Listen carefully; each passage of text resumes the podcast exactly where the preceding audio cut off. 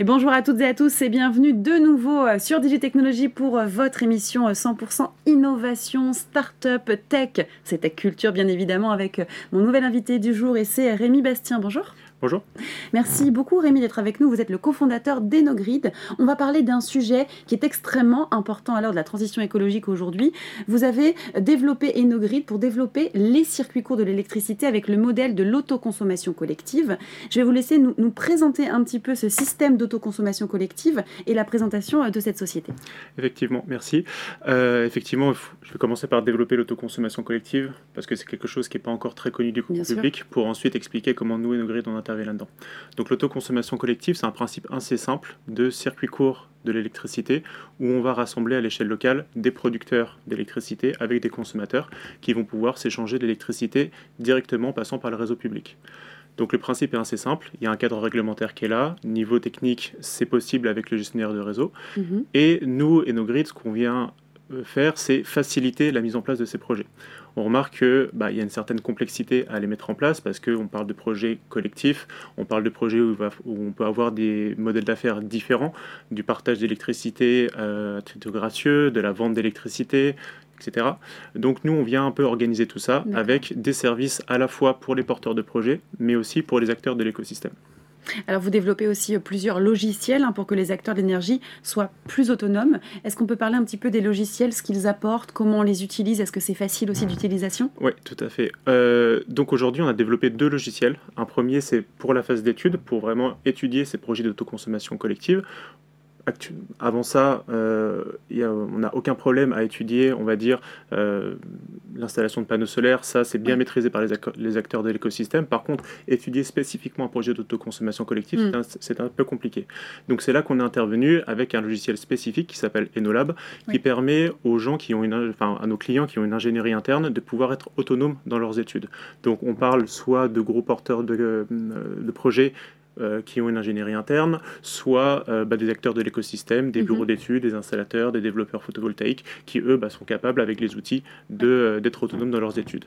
Et ensuite, on a un autre logiciel qui intervient à une autre phase des projets, la phase d'exploitation, qui s'appelle EnoPower. Et mhm. là, il va s'agir de gérer finalement la vie des projets d'autoconsommation collective, avec tout ce qui est bah, suivi énergétique, suivi administratif et financier. Enfin, voilà, on est là pour simplifier la vie des opérations.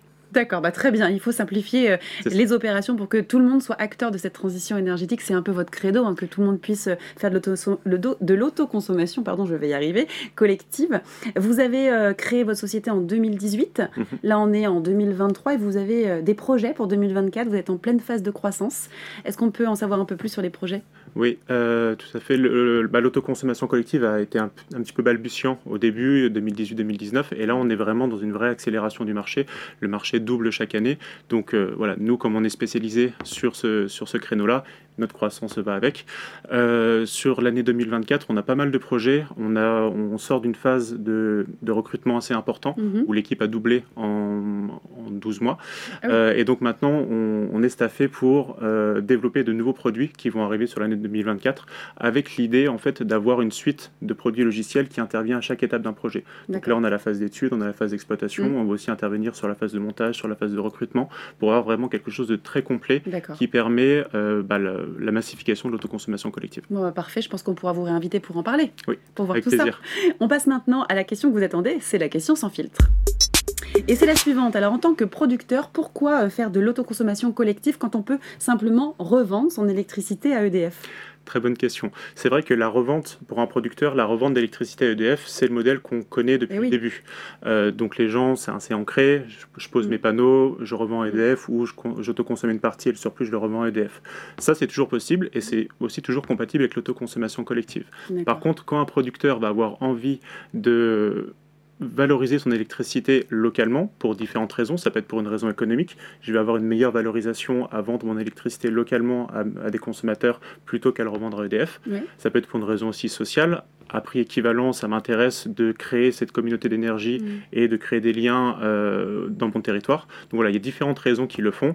Euh, et, après, euh, nous, on est vraiment très attachés aussi à cette logique un petit peu de solidarité qui peut se mettre en place avec l'autoconsommation collective. Euh, quand on est un producteur et qu'on peut partager l'électricité, directement on intègre plus de monde à la transition énergétique. Alors que si on se contente, on va dire, de revendre l'électricité à EDF bah, les personnes qui sont, habitent à côté de la centrale n'ont peut-être pas connaissance de cette centrale et en tout cas n'en profitent pas. Donc c'est un peu ça, nous, notre idée, c'est que enfin, la transition énergétique doit commencer à l'échelle locale et que donc l'autoconsommation collective est un, un, très bon moyen pour le faire. Je le pense aussi, vous m'avez convaincu, je crois. merci beaucoup Rémi. Merci à vous. Et merci à vous de nous avoir suivis. On vous donne rendez-vous très vite pour parler encore d'autres innovations, toujours dans votre émission Tech Culture. Merci de votre fidélité.